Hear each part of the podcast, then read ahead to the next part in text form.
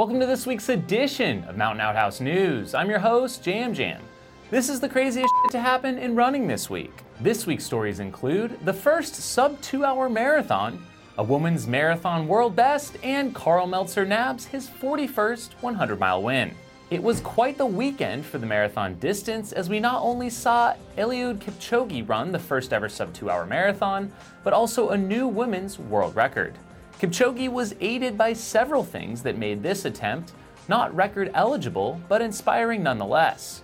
Not only was he wearing a yet to be released shoe from Nike, which is potentially the future iteration of the Vaporfly Next Percent, that has been shattering records across the road scene for the past couple years, but also had a rotating superstar team of pacers in a reverse flying V formation, nutrition handed to him by Bike Messenger, and a laser guided pace car.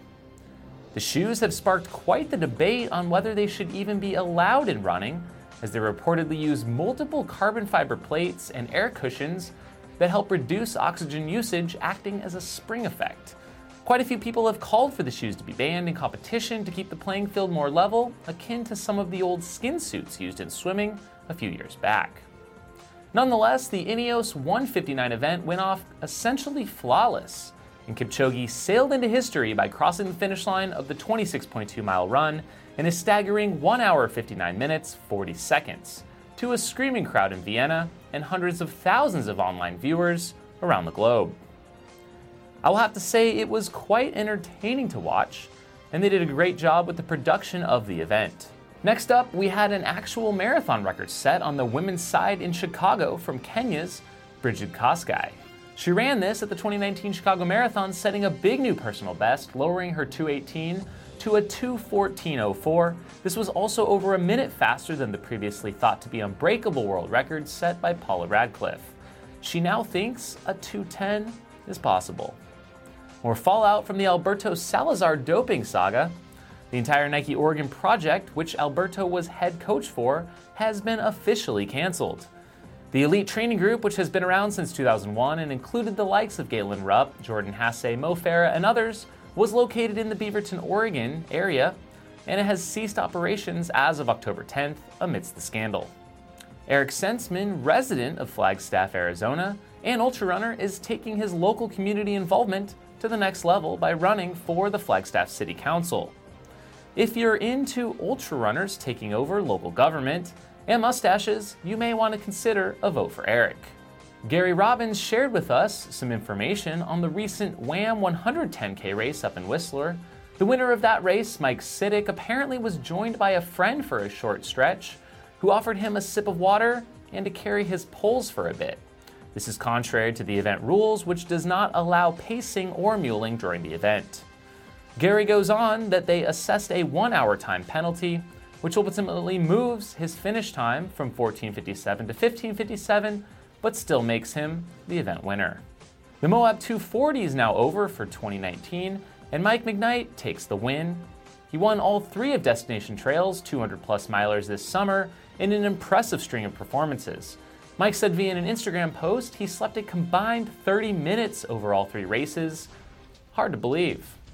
Sarah Amoto took the win on the ladies' side in 81 18, her first victory here, but third finish overall. An interesting story out of Moab, which has sparked a bit of controversy, was David Goggins. Often known for putting himself through hell and never quitting, back in 2007 at my first 100 miler at Angeles Crest, he ran the race and beat me with a broken toe.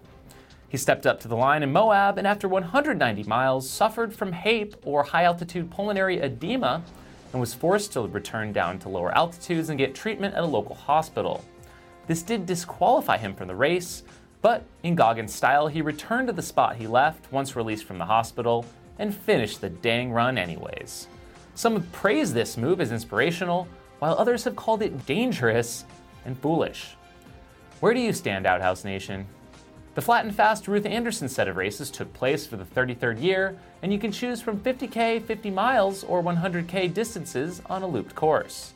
There were some smoking fast times in the 50 mile and 50k distance, with Chikara Omine winning the 50 mile in 551 and Lauren Newman winning the 50k in 317. For the women, Simone Angela Winkler took the win in 816 for 50 miles, and Sherry Lee was first at 50K in 402. The annual Canyon de Chelly took place on the Navajo lands, with 133 finishers this year at the 50K distance. First place on the ladies' side was Andrea McArdle of Albuquerque in 5 hours 38 seconds, who placed second overall, to Ryan Hebe of Chinle in 447. Out here in Aravaipa Land, Arizona, we saw the 10th edition of the Cave Creek Thriller 50K, just north of Phoenix, running from Lake Pleasant to Cave Creek along the Maricopa Trail. Nick Coury continued his winning ways on his path towards the 24 hour world champs, where he'll be running as an open competitor. My bro, in the past four consecutive weekends, won the Flagstaff to Grand Canyon Stagecoach 55K, Hangover Night Runs 50K, Man Against Horse 50 Mile, and now Cave Creek Thriller 50K. Here's to hoping he smashes it at the 24 hour next weekend. Nick won in 412 in the third fastest all time, beating out second place Bryce Richards by 5 minutes. Sarah James was first for the ladies in 527, followed up by Amy Razor second in 628. Karl Meltzer earned another notch in his 100 mile win column with his victory at the 2019 Cloud Splitter 100. I guess he decided to forego on the Moab 240 this year in favor of a not that far distance of 100 miles. This was Karl's 41st win and 17th consecutive year of winning a 100 mile race, something completely unmatched in the sport. He also has a 21 year streak of winning an ultra each year. Incredible. After diving into the comments section on this week's iRunFar's This Week's in Running, Karl chimed in, shouting us out and referring to us as Outhouse Knucklehead News. Karl, I'm honored. This weekend is the Mac Daddy OG Backyard Ultra. Laz's creation of the Last One Standing event on his property in Tennessee has spawned a global movement of events of this style, where participants cover a 4.1 mile loop in an hour every hour until only one is left. This field is again stacked with not only some of the top participants from past editions, but also golden ticket winners from around the globe who have, been, who have performed well and earned their way in. Who to watch out for? Guillaume Calmette returns as the 2017 champ to face a trio of badass multi day men in Joe Fejes, Bob Hearn, and Dave Johnston, who all just faced off at six days in the Dome. There's also Philip McCarthy, Dave Proctor, and others. For the ladies, Amelia Boone, Maggie Guterl, Jasmine Chiaramonte, and Liz Canty will all face off. And with that, thanks for tuning into episode 167 of Outhouse News. The show would not be possible without the support of our Patreon contributors, who help with the production of this show each and every week. Join the Patreon crew at the link below for as little as $2 per month. Huge shout out to our $50 level supporters Squirrels Nut Butter, Brian Sands, Base Medical, Ultramarathon Medical Care Online Course, Ultra Trail Blazers, Sean Trujillo, and the Twisted Fork Ultra out of Park City, as well as our $25 level supporters Bluebird Running Company, Josh Goldstein, Carrie Savage, Renee Fine, Casey Carter, and Jeff Holbrook. Thanks for checking out the show, and we'll see you next time. If you have crazy stories to share or a question or feedback for the show, please leave a comment below. And finally, if you'd like to own this custom pair of Jam Jam sunglasses, complete with a signed certificate of authenticity, check out the link in the description. Have a shitty week.